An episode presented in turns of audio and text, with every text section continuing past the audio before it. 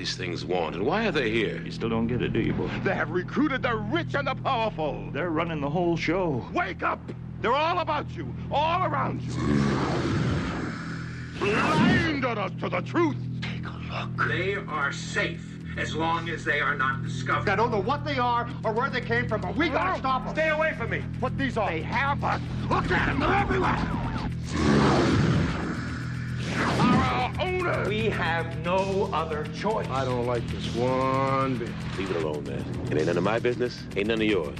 We have been lulled into a trance. Listen to what I'm saying to you. We're in trouble. The whole world's in trouble. Control us. They're sending some kind of signals out of TV sets. I've got one that can see. Mama don't like tattletale.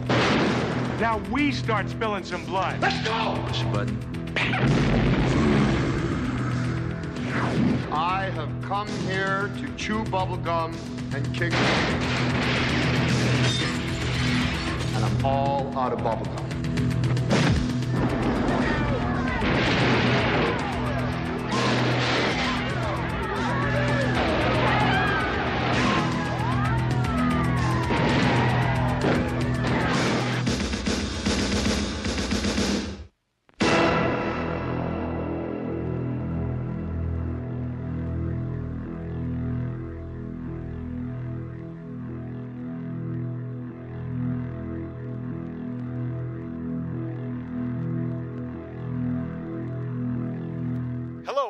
To the Film and Water Podcast, proud member of the Fire and Water Podcast Network. I'm your host, Rob Kelly, and joining us this week is from the Waiting for Doom podcast, all the way on the other side of the world from Australia, Paul Hix. Paul, welcome to the show. Oh, thanks for having me, Rob. Finally, finally, long time coming. It's been a long time coming. We talked about this a while ago. Now, of course, said you're you're in Australia, which means you're 14 hours ahead. So you're in the far-flung future.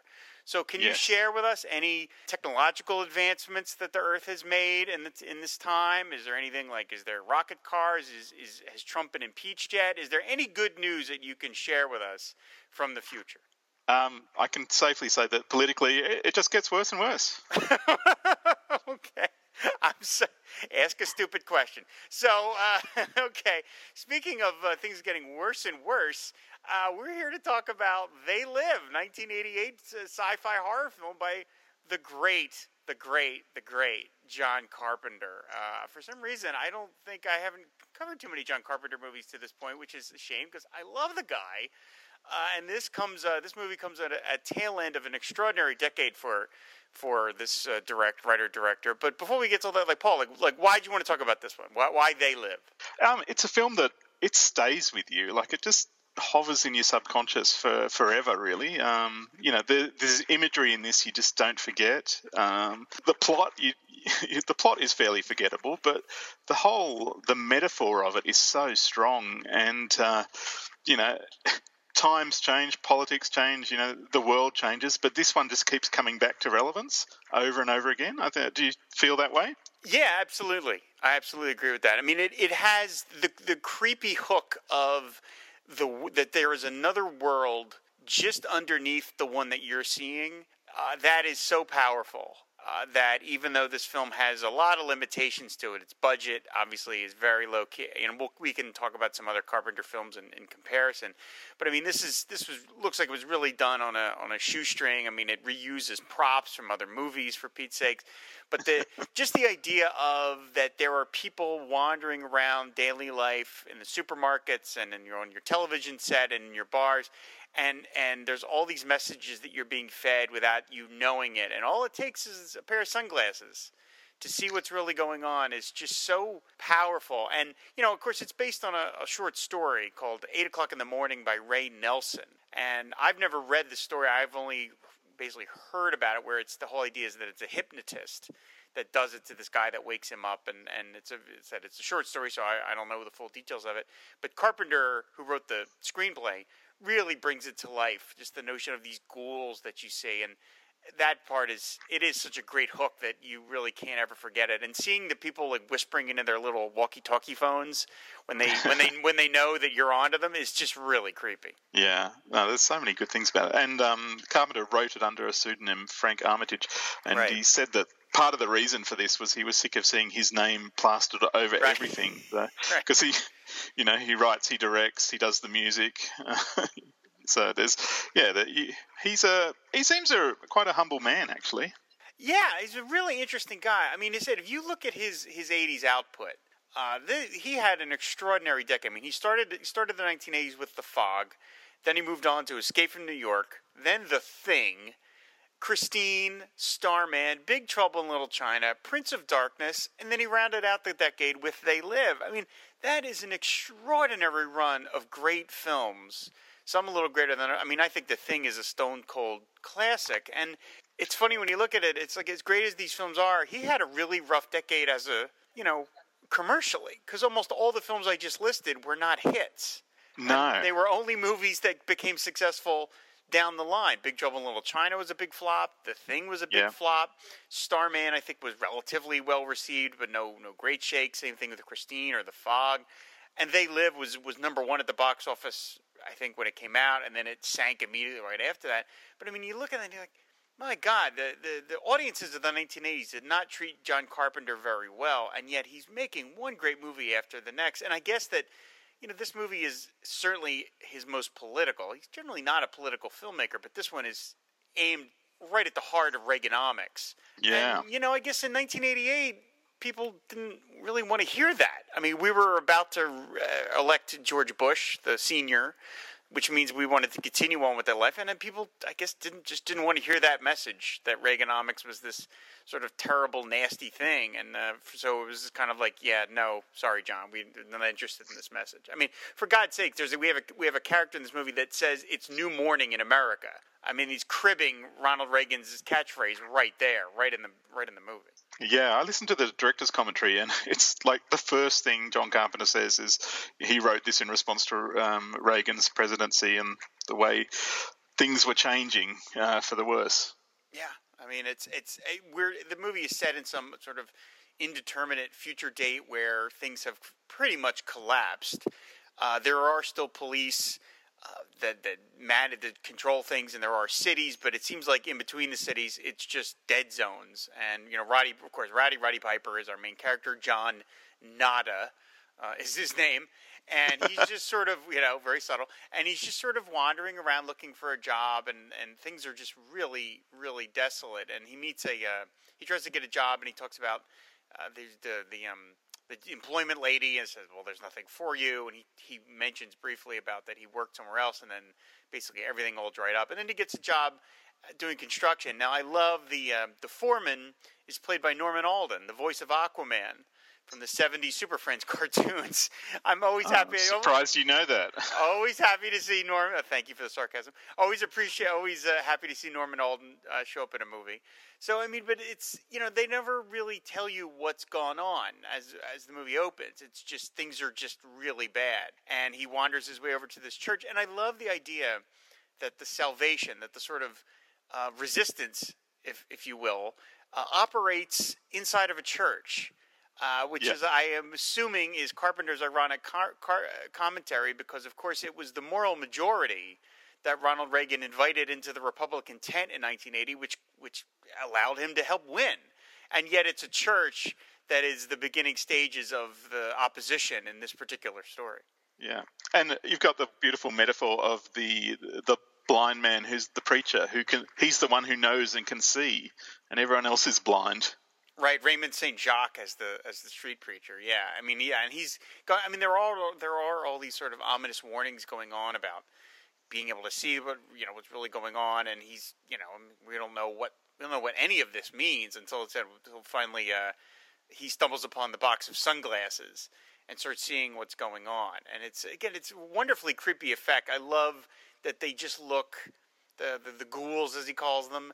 They look kind of cartoonish in a way, but they don't. I don't know. Like they look, I, I they look sort of plausible to me. They look clumsy, and I sort of like that. I like the idea that these aliens are not necessarily like if you look at the um the short story was adapted actually into a comic book uh, by Eclipse Comics in their series Alien Alien Encounters in the mid '80s, and it was drawn by Bill Wray, uh, the great Bill Wray, and it's very cartoony. But the aliens in that story are these many tentacled sort of mush creatures, and it's you know they look like kind of like crab monsters almost, and there's nothing that anybody could pull off on a on a medium budget. Here, Carpenter just basically slaps these ghoul masks, these Don Post ghoul masks on people and then has bad wigs on them or bad hair. But there's something even more creepy about seeing these horrible faces wearing you know boring 80s clothes. I don't know. There's something just all the more upsetting to me looking at them like that. Yeah and the sunglasses make everything black and white which is a really just a basic effect that just shows you when you're seeing which type of vision and it works really well. I just love the way people are popping sunglasses on and off throughout the movie just to check everyone else around them yeah yeah. as well. Like it's such a neat effect and it's so simple. And i mean I get the impression that John Carpenter, I mean, he knew he wasn't going to get a big budget for this. He knew that okay, let's work within the limitations and how you know let's do this as lo-fi and practical as possible, and you know, um, and that's kind of the thinking that went into it. Like even you know, getting Rowdy Roddy Roddy Piper from wrestling, he wouldn't be a you know a huge um, drain on the budget to get, I imagine. And yeah, originally they talked about he was thinking of getting Kurt Russell, and I guess he just couldn't afford Kurt, and they moved on. Now, what do you like? I I don't know about uh, Roddy Piper. I, I can't never decide. Sometimes I think, oh, he's just fine, and other times I'm thinking, oh, maybe if they'd gotten somebody with a little more acting chops, they really could have pulled this off. I mean, what do you think about him being the star of this movie? I, I'm in two minds. Like, I think he's a non-actor doing a pretty good job acting um, throughout, but I, I also think that part of the charm of the film is you don't have a charismatic star soaking up um, the attention in the film, and mm once you get a big big name involved, then you have to do different things with the plot. Like ostensibly, there's no one bad guy in this film. Like it's a fa- it's the class that is the bad uh, right. the villain in this. So um, if you had a big name, you'd need to you know people would start interfering with the film and saying, okay, we need a, a villain. Who's the villain in this? And you know you, can, you can't say, oh, it's you know, it's uh, the rich or aliens or you know, take your pick. They're the bad guys in this film. So yeah, I kind of think he he has enough charisma to to work, you know, to be watchable, but not enough to um, steal the focus of the film. Uh, yeah, it's, it's it's a strange thing. It shouldn't work, but it does. It's an interesting idea. I hadn't really thought of it that way, but yeah, I mean, maybe if you put a movie star in this thing, it would alter the chemistry a little. Uh, that would be too much. Yeah, because I mean, Kurt Russell you know, very charming, uh, eminently charming, and yeah, maybe he had been in this, it wouldn't be as plausible. And I'm sure part of the the, the, the help of it that, that Carter uh, Carter I'm sorry Carpenter puts in is by getting Keith David as Frank, yeah. uh, his sort of sidekick, and that's Keith David is you know a great actor, a great supporting actor. He's a he's sort of real ringer when you need somebody to come in, and and of course he worked with Carpenter before on the thing, and it's like he's a nice counterpoint to Roddy Piper. You sort of those are they're plausibly friends. Uh, they're yeah. kind of both tough guys, and I could see that maybe and there's probably some scenes where Roddy Piper can't quite pull off the emotional heft of something, and so you could get in Keith David to help sort of bring his game up a little because Keith David is just sort of effortless at this stuff. Yeah, well, Carpenter was sending them off together and telling them to go have lunch in character, and um, and Piper said there was just a lot of silences, but it was comfortable. Interesting. so you know, yeah, and I mean they're both you know men, you know they're men's men, and they've you know they've got their thoughts themselves. They're not uh, you know overly emotional or anything. So yeah, yeah. Once again, it's a it's a good choice having that solid actor. I mean, and yeah. I mean, this film is uh, notable for two things, really, that stick with people, and that's uh, Piper's line in the bank, which we can come back to. Right. The other thing is the fight in the alley. Oh, the fight. yeah, I mean, in one way, it's kind of like it's a white man trying to tell a black man what's wrong with society. I never thought of that before. yeah, but on the other hand, it, it's it's two friends, and one of them doesn't want to do something, the other one wants him to do something, and you know, and it's interesting that I mean Keith David's character sticks with uh, Roddy Piper more than he probably should. Mm-hmm. I mean, you know, by the time they get to the alley, uh, Piper's um, in the public view, has killed lots of people. right. Yeah. At this stage. Anyway, I'm, I'm going jumping all over the place. So, do we do we want to sort of cover the plot?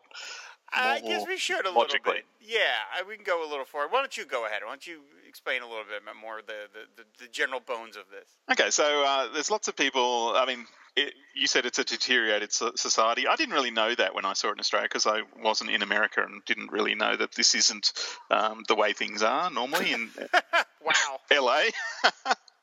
but um, yeah, so people watch TV, and uh, you know, if you're poor and you're working, you know, it's very hard to get a break. Um, so yeah, there's this resistance in up to something in this church, and there's sunglasses, and if you put on the sunglasses, basically you can see the truth of the world, which is that um, everything that's written on has actually got simple messages that say things like sleep, uh, don't question authority, obey, submit, uh, conform. I like the one sleep eight hours. That's, yeah, that's yeah. Uh, watch TV. Um, and every, I mean, we see throughout this people, uh, the movie, people sitting around just watching TV, and they're just watching the most banal crap. you know, there's nothing good on, but they're still just mesmerised by it. Yeah, there, there's this, but signals keep breaking in on the TV, and there's a scientist who, uh, with a beard who keeps telling people, you know, this isn't real, it's all uh, a lie. And whenever those messages came in, people get a headache. Um, but it turns out this is the resistance being run out of the church, and they have these sunglasses, and when you wear the sunglasses, everything becomes apparent. And uh, uh, Nada gets a pair of the sunglasses and is stunned to see what's going on.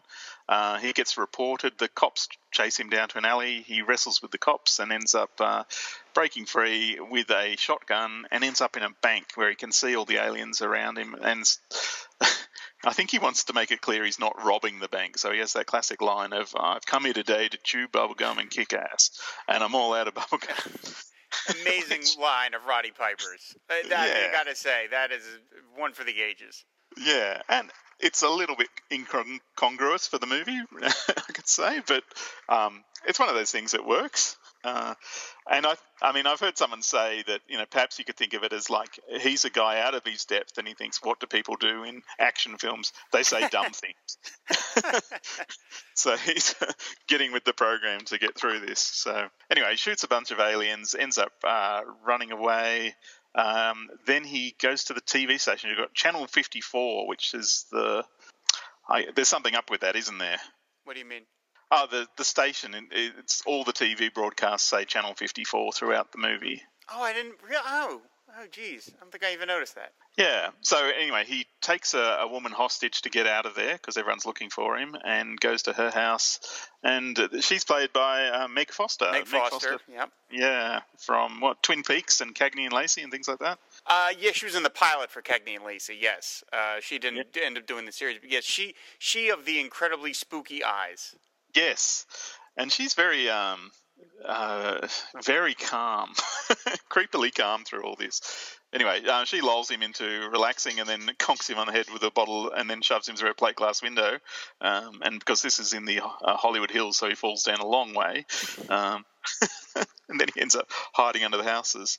Um, anyway, and that's when he goes to um, his friend Keith David and says, "Okay, let's. I, I want you to put on these sunglasses. Extensive fight. Five minutes forty-eight or something. Five minutes and twenty three seconds. Yeah. Wow. Amazing how much of this Yeah. film for a ninety minute film. Five almost six minutes is devoted to just those two guys beating the crap out of each other. Yeah, and it goes through all the beats of you know, well, this is going on a long time. This is ridiculous, and then it passes through that ridiculous barrier and becomes awesome. Yep, yep, yep, yep. Yeah, so by the end of it, you're you're exhausted, they're exhausted, they're laughing at each other, and then it's got the great sort of end cap where they check into a hotel together and they're just completely, you know, mincemeat faced. yeah. Anyway, they hook up back with the underground and realise that the signals need to be disrupted, and they're being sent from the TV station uh, where Meg Foster works. Um, yeah, and then they infiltrate. Oh, they no, the they, the church gets raided, and they uh, lots of people get shot dead at this point by uh, police in SWAT gear and riot gear. Um, yeah, it's. I mean, it's kind of disturbing stuff, and it's very, you know, the sort of thing you see in the news still to this day, sadly. But one of the things is these aliens have uh, their own technology, so they've got like uh, teleporters. So one guy in a jam can teleport out of there by twisting something on his watch. They've got um, uh, watch phones that they use to talk and report things, as you said. Uh, but they also have this thing where they can make a hole in the ground that uh, is like a teleportation hole, and uh, they end up using that to jump into this this uh, hotel or building. It's some sort of underground complex that's connected to a ballroom, and then they see that the aliens are basically they're not. It's not a completely secret invasion because they they really are in cahoots with the rich, and the rich seem to know about them, which Right, is they're completely complicit with these alien invaders. Yeah. Yeah, and that's a like a brilliant little wrinkle to add, and it you know it makes you think, okay, the aliens are pretty bad, but there are humans here who are you know basically screwing over their other humans willingly and knowingly. You know, Yep. um, can you think of a better a metaphor for some you know parts of society? Unfortunately, no, not right now. I cannot. Yeah. So, I mean, there's people who have joined in with the aliens, but um, at this stage, uh, Frank and, and Nada are they're sort of on the inside, and people don't know that they they're rebels at this point, and then they end up having a big assault on the TV station to basically disrupt the signal. So there's an antenna on the roof, and they've got to blow it up, and uh, so there's lots of running gun battles, and um, they end up on top of the building, um, and Frank is uh, Frank's gone, but Nada is about to um, destroy the antenna. He gets betrayed by Meg Foster's character Holly, Yeah. uh, which was quite a quite a good twist at this point. You thought she was on board by this stage, um, and he goes down in a hail of fire, but manages to take out the antenna. And this is where the film ends with um, everyone suddenly being able to see the aliens. It's the first time in the movie that you see them in color. so there's some reveals of, I mean, all the news anchors are aliens, and uh, you know, people in the shops are suddenly knowing, oh, there's a very strange looking person next to me, and people freak out. And the film basically ends at this point, and you're left to imagine everything that comes after, which I think is a good ending for it. The first time I ever saw the movie, first of all, it features one of the great final scenes I'd say in all of movies of just the the taking it taking this concept to its logical extreme that of course the aliens would be engaging in sexual activity with some regular humans and you're seeing that topless woman looking down uh, and you know, I mean, first of all, I have to we have to we have to give her credit. She's probably one of the more famous topless women in all the movies. That's I, I looked her up on IMDb. Cibby Danyla is her name. She's she, she she's naked lady uh, in this movie. She only has a couple of credits, but it's really one of the famous topless scenes that's in all movies. But her looking down and being shocked at seeing that she's having sex with the alien, and him just for saying, "Hey, what's the matter, baby?" and then cutting to credits is one of the great smash cuts of all time. I mean, the first time I saw the movie, I think it was in, on cable. I didn't see it in the theaters, and I just was like. That's the end of the movie. I couldn't believe it, and then I, I admired Carpenter for having the balls to just end the movie that way on that kind. Because yeah, it it is one of those movies where it's like you kind of wish it would keep going because you want to see the unfolding nature of what's about to happen, but it's left Yeah. to your imagination because you're like, wow, Roddy Piper just undid everything. And now it's Yeah. all going to go crazy, but we're never going to get to see it, which I think is a very it's a nice tease for, for the way he structured the story. It, the movie is 95 minutes; it pretty much works at that length. You know, he really wouldn't want this to go on for for two hours or whatever. But it is such a great hook the way it the way it wraps up. And for such a short film, it feels like a slow build at the start. Like it's it's kind of languidly paced for the first twenty minutes, really. Yeah, I agree with. Yeah, I mean, it's, it feels aimless. Life feels aimless for our characters as they sort of meander around, and it features a lot of some of like some other stock players of Carpenter's. Like uh, one of the the other members of the Resistance is this uh, guy played by um, oh, what's his name? Uh, shoot. I'm blanking. Peter. Jason? Peter Jason. I'm sorry. Yeah, I mean we've seen him in a million other movies, and he has the line about you know everybody sells out, and some of them just did it faster than others, and they have that whole. So yeah, I agree with that. That that whole idea that the the the, the one percent essentially before that was a phrase. Uh, the Yeah. one the one percent is selling out the rest of the earth uh, in in cahoots with the aliens, and it's like yeah, that's a pretty powerful message, you know. Uh, it's it's funny. I used to think for the longest time that this was a movie that was really ripe for a remake because I looked at it as it is so low budget. I don't think visually it looks all that great. I mean, a lot of Carpenter movies look beautiful. The Thing, especially mm-hmm. when he was working with Dean Cundey for this on cinematography. This this film just to me looks kind of cheap and, and cruddy. And I used to think, well, you know, in the, in the wake of them remaking good movies, you know, remaking Psycho or remaking whatever their you know classic movie, I'm like, don't you know, don't remake a good movie. Remake a, a movie that had a great premise, but maybe didn't quite get the liftoff it needed. And I always thought, well, They Live would be ripe for that because you know I think this is such a great story, but maybe not brought to the screen that well. But now that I've had a chance to rewatch it, I kind of revised that a little because I think I like the scuzziness of it. It, it mm. it feels like Carpenter had a rough decade. He has been basically pushed out of major studio films, and it's it's it's a it's a filmmaker on the back on the fringes making a story about people on the fringes.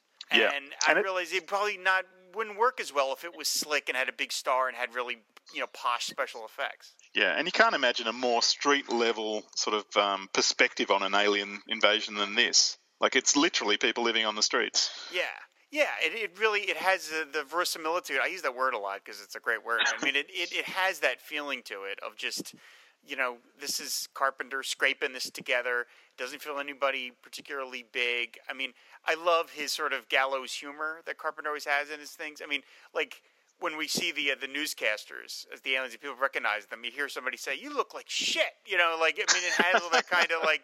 I mean, he's not afraid to go for laughs uh, in what is you know a pretty serious you know story. I mean, it's really pretty grim to see that you know these people are so involved. They've been so ameliorated into our society that we're all just sort of you know falling asleep. I mean, I love that it's Carpenter's voice is the one doing sleep, sleep. Yeah. When you hear that, like that's him, re, you know, reverbing his voice and stuff. And yeah, it really, it, like I said, I, I, I, I, you know, if they ever remade it, I would go see it. But I almost wonder, like, I can't picture a major studio remaking this and not sanding down the edges.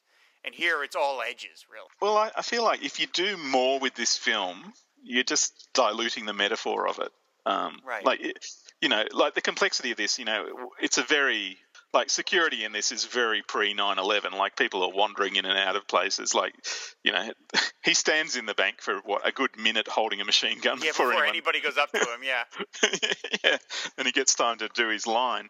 Um, and you know the TV station access. I mean, I was working in TV stations when this came out, and it's you know that's not a very realistic way of how you get around a TV station. um, but that all that sort of stuff, like the more realistic you try to make this film, and the more okay, we've got to patch all these holes and make it you know watertight. You're just making it more complex, and you're diluting this amazing message, which um, is so inherent to it. You know, like I could see them doing this as a TV show, but you know, 10 eps of this would just be exhausting, wouldn't it? Yeah, I think you're probably right. I mean, uh, I mean, I, I, yeah, I mean, it's it's funny when I said when I when I run into, well, the first time I watched it, and when I see the character pull out the uh, the PKE meter from Ghostbusters, like I had to laugh. I'm like, oh my god, like it's because that's such a famous prop. But now I kind of love it that it shows up. It almost feels just kind of again, and look, not to overthink this, but almost like a meta thing of like, well, this movie is so scrungy, it has to steal from other bigger movies for it to Yeah, get the and this- message across. and there's shots reused, like every time you see the muzzle flash on the machine gun, you see that like 10 times in the last uh, battle. Yeah, yeah. Uh, no, I mean in terms of the um the teleportation part, that's the only part where I wonder, like, is that too much? I mean, it seems silly to say, is there too much sci-fi in this movie because it's about an alien race that's conquering. This is a very sci-fi movie, but like the the, the notion of seeing the, the the ghouls via the glasses, right? Very simple, very very simple. It's just they have these horrible faces, and for some reason the glasses work, and you can see the truth. I always wonder if the teleportation bit is just a little too much. Like it's a little too sci-fi that they can just literally disappear and reappear. It almost feels like it's stretching the the the, the not the premise, but just stretching the, the the sort of low techiness of this. I don't know. Does that bother you that they can just blip like that when they touch their little Dick, Dick, Dick Tracy decoder watches? It doesn't especially bother me. I mean, it gives them a practical, you know, how do they end up in their base, which Right. is, you know, just a logistical thing. But I mean, they're blipping to other planets later in the film as well. Like, like they got a de- departation, you know, port where everyone can leave. But it- it's, I don't know, it's it's not really necessary. Um, like that's a one little detail of oh, this is how they came here, but you don't really need to know that. Like it doesn't add anything to know that. I mean, uh, the more you think about this film, you think, okay, they've got um, they're in charge of all the printing in the world. you know, Right. Like, like there's no, you know, there's nothing that it hasn't got a message from it. You know, if it's printed, it's got their message on it. You know, so you can go down that rabbit hole of thinking, okay, how they control this and this and this and this and this and this. They get all the good jobs. They've got you know people in all the you know spots and. You know, it's a good way to know why you miss out on a job in, at times and things. and, you know, the other fun thing you could do with this is imagine who is an alien today, who's working with an alien today. You know, Mm-hmm. you know, you know who's betraying the human race and who's not part of the human race. You know, we could do this for hours, I guess, with your what's going on in your country. Actually, my country too. I mean, I'm not very happy with our politicians either. Well, it's funny. I was going to ask you about that because I think it's sort of interesting to hear from someone you know who is seeing this from afar, and you're probably about as far away as you can get from America. lucky, lucky you. You know, I mean, look, obviously, America uh, did not invent consumerism. Uh, no. But we weaponized it and uh, Yeah. and turned it into basically a virtue at this point. And you know, one of the I- wonder, like, how did, as a view of American culture, when you saw this movie, I mean, did it seem, you know, I don't know, what was your view of America when you, as, how do you see America from this film's vantage point? I mean, does it seem like, well, yeah, that's pretty much only a slightly exaggerated version of what's going on? Well, Australia is sort of a. I mean, culturally, growing up here, we've got Australian culture. You've got, a, and then sort of an equal measure of American culture coming in, and English culture. And when I say this, it's mostly what we watch on TV and things like that. I think the Australian sense of humour veers a bit more towards the British, um, as far as we're more self-depreciating and sarcastic. Um, one thing that mystifies me is the rah-rahness of uh, America, because you'll never get Australians waving flags and cheering unless they're they're you know trying to beat people from different races. Like no one thinks like that in Australia. Like we don't trust the government, and you know we're very sort of proud of our individuality. I guess um, there's very similar things. Like there's so much um, in the you know politically there's so much blame culture where you know things are like this because of immigrants and things are like this because you know I don't know like people will do anything if it you know stops um, you know gay people getting their Right, message out. you know, right, you will support any sort of corruption as you know. Yeah, politicalness it, it's fine as long as people don't like the gays. You know, that's the sort of thing that you, you is the message here. Um, and it, you know, it's not subtle in some places, and uh, part of it is just because people aren't around. Like, there's parts of Australia that are very, very um, white, like, for want of a better word. Like, I live in a country town, and it's a very white place but where I work is in a major city, and that's you know we've got people from all you know creeds and colours and persuasions and etc. And you know I think it's just being exposed to people who are different makes you uh, more accepting.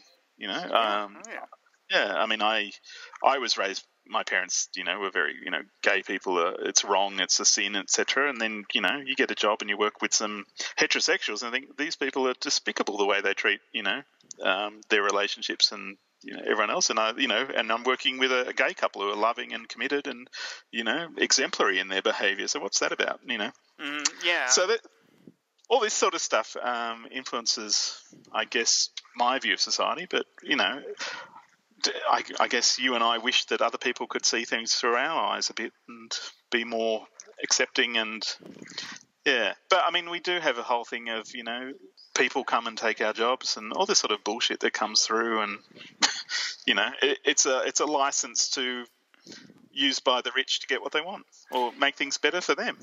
Yeah, I mean, one of the things I, I think about when I rewatch They Live, and I think about now, is that I don't even think that there is there is would even be the need to be that subtle anymore to have the Yeah. messages subliminally put in your magazines. It, it's now just explicit. It's Yeah. it's just now. I mean, you know, I don't want to. I don't necessarily mean to d- devolve the show into like this far off because again, we're talking about a movie. But this movie is it for all of its cheeseball uh, enjoyment.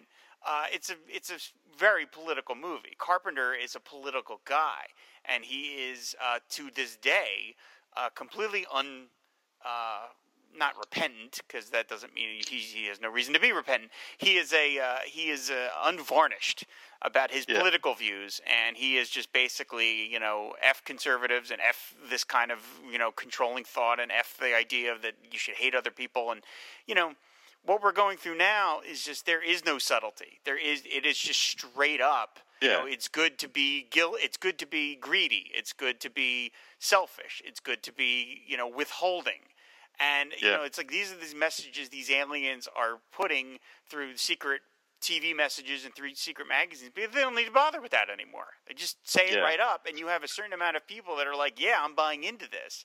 Yeah, And- subtext has become text now. Yeah, and you know, it's funny for all of the the sort of weird panic we have in this country about immigrants. It is, you know, in this movie, it is it is immigrants that are destroying the world. In this case, and it's aliens. Uh, except it's here, it's where it's the rich are conniving with them. And another idea I like about this movie is that, you know, so many in so many movies where aliens take over, they want to kill everybody. You know, they Yeah. just want they want to annihilate. Which, of course, you know, once you do that, well, then what are you left with? You know, I mean, Yeah. you've, you've you've blown up the whole planet. All right, now what?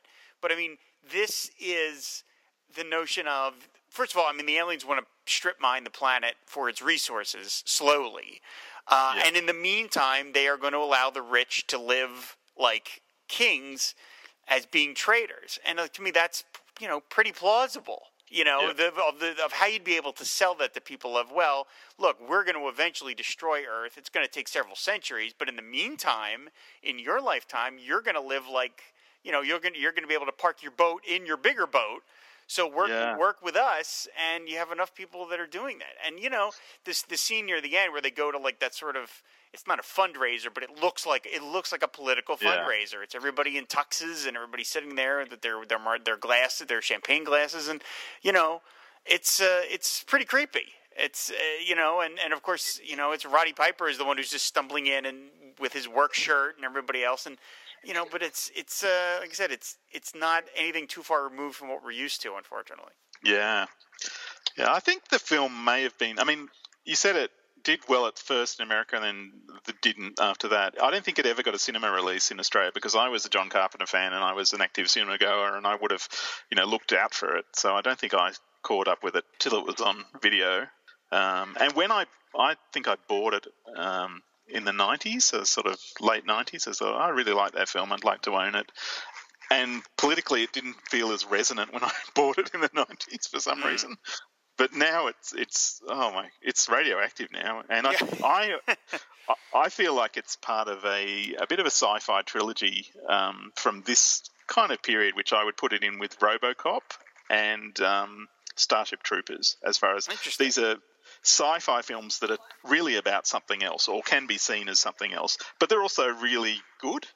hmm Yeah, so it, you know the message is in the film, but it's not you know the only thing that's good about the film. So yeah, it's it's interesting when you think of a couple episodes ago. Uh, I talked about uh, Logan's Run and about how Logan's Run is sort of the last volley of that initial run of sci-fi for adults, where it's got the sort of dystopian commentary. You've got Planet of the Apes and Soylent hmm. Green, and Silent Running, Logan's Run, and then right after Logan's Run is Star Wars, and it's Yeah. just bang zoom kid stuff, and you know, Lord knows I love Star Wars. Everybody knows I love Star Wars, and but then you're then like you're mentioning of RoboCop. Well, now after seven eight years of Reaganomics and the moral majority and all that other stuff that was going on, and the the complete you know ignoring of the AIDS crisis and all these other things, then you're getting RoboCop, and you're getting mm. They Live. You're starting to get more social commentary put back into these. I mean, RoboCop is rated R. Uh, Yeah. You know, They Live. I think is rated. I think it's PG thirteen. If the yeah, I, b- I believe it is. I mean, uh, it's oh, it's R. They Live is R actually. So now you're getting back to sci-fi concepts for adults, and Yeah. you know, uh, I'm going to be very interested to see what kind of sci-fi gets developed uh, in the next couple of years in response to what Yeah. we're going through now. It isn't worth it. Uh, I'd be ha- I'd be happy to give up the movies if we can give up the the strife that's going to create them. But it's sort of interesting that you know after this after Star Wars sort of came and went, directors like Verhoeven and Carpenter were like, all right, well now we're angry again, and we're going to start putting these things back into sci-fi, and it's not just for kids. I think that's an interesting sort of wave. And you look back and say, okay, yeah, this is you know, I said Carpenter's pretty pissed off in this movie. I mean, again, he, he puts a lot of jokes in it. There's a lot of funny stuff, but he's pretty mad. He's pretty mad Yeah. about the, what's going on, and you can see it in this movie. there's um there's a huh, if I can di- uh, digress a little bit just to talk about um, Starship Troopers, there was a very conservative Australian political party called uh, One Nation, which is basically um, the redneck racists. Okay. Um, and they were so enamored with the the uh, ads in Starship Troopers that they used "Would you like to know more?" in their ads, Oh boy. and they completely missed all the fascist subtext of it, and ah, it was hilarious, but um, disturbing. subtlety is not always. Uh, those guys are not known for their their subtlety. Uh, yeah, it's just amazing that up- people people can watch a film and and you know you and I will see oh this is about this and someone else will just see the surface of it and go oh you know Yeah. and latch onto it.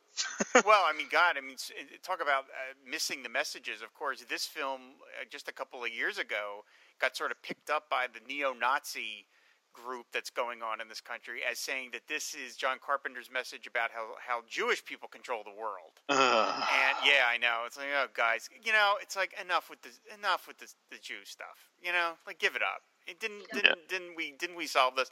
And it, it apparently it, it bubbled to such a pitch, uh, if I may mix my metaphors, that Carpenter had to come out and say that is expressly not what it's about. Basically, you're all a bunch of assholes. Knock it off. That's not what the movie's about. And in fact, it's about the opposite of what you think it's about. Now, that isn't Yeah. going to stop them because they're all a bunch of a-holes anyway, and they don't really care what Carpenter says. But I, I feel bad that Carpenter had to sort of almost come out of like a retirement to kind of comment on it. It's like, come on, guys.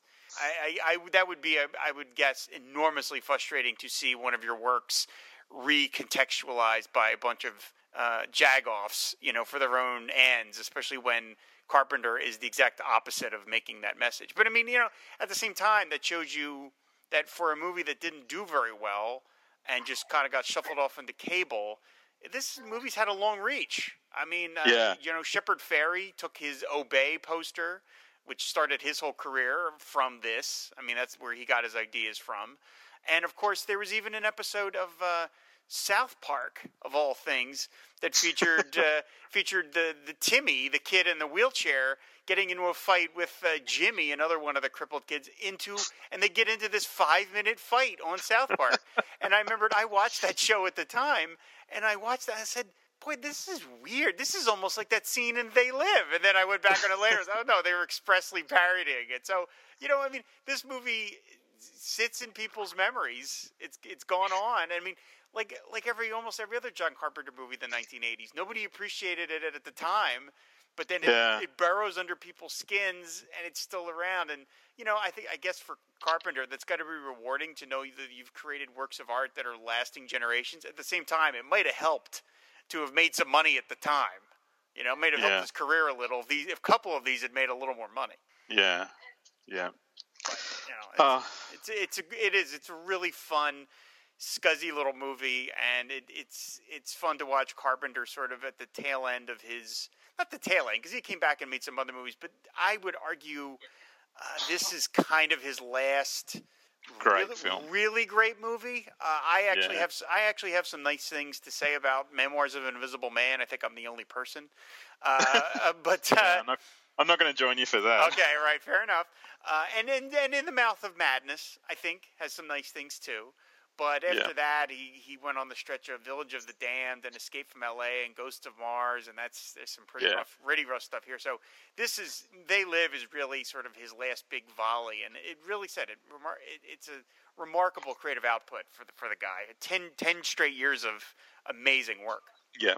Yeah, no, too many of my um probably top ten favorite films are his. So, Real, what And were the some thing- of, like what are some of the other ones?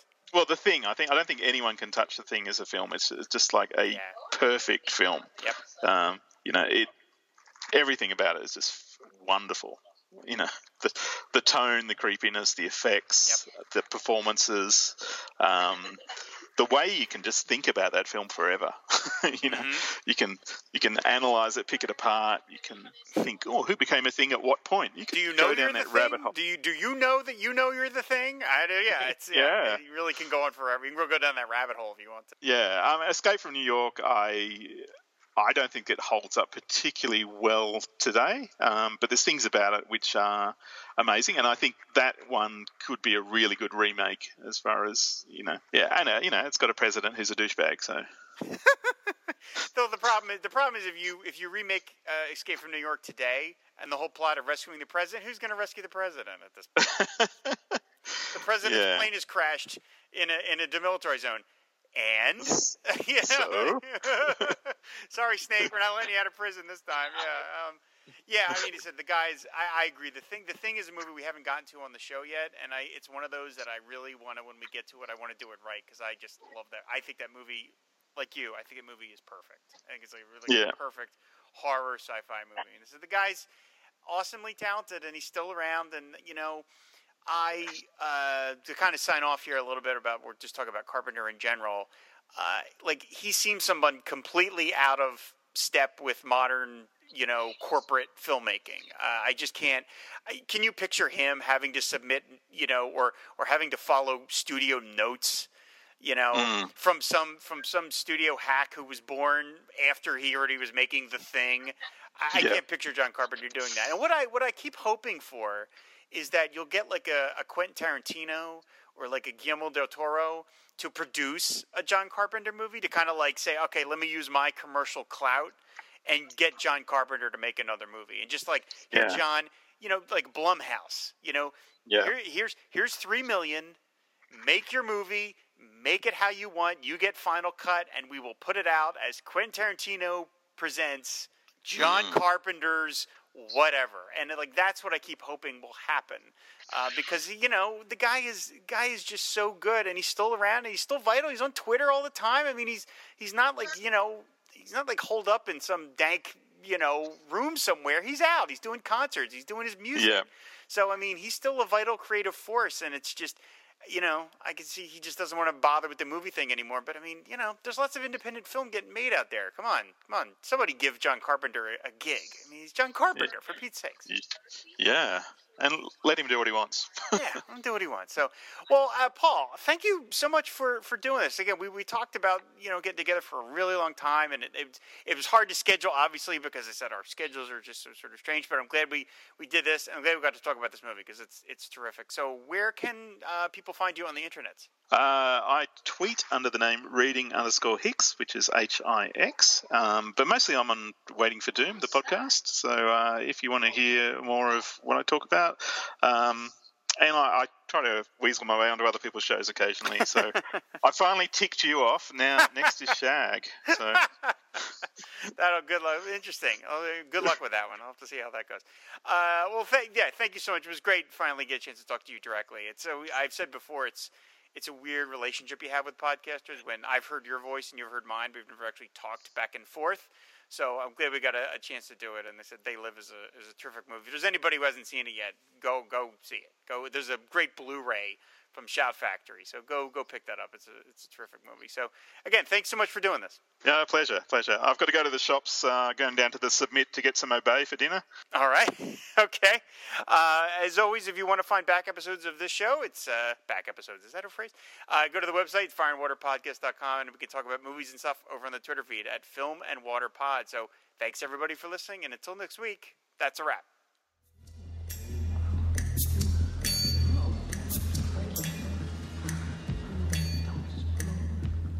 I have come here to chew bubblegum and kick ass. And I'm all out of bubblegum. Oh,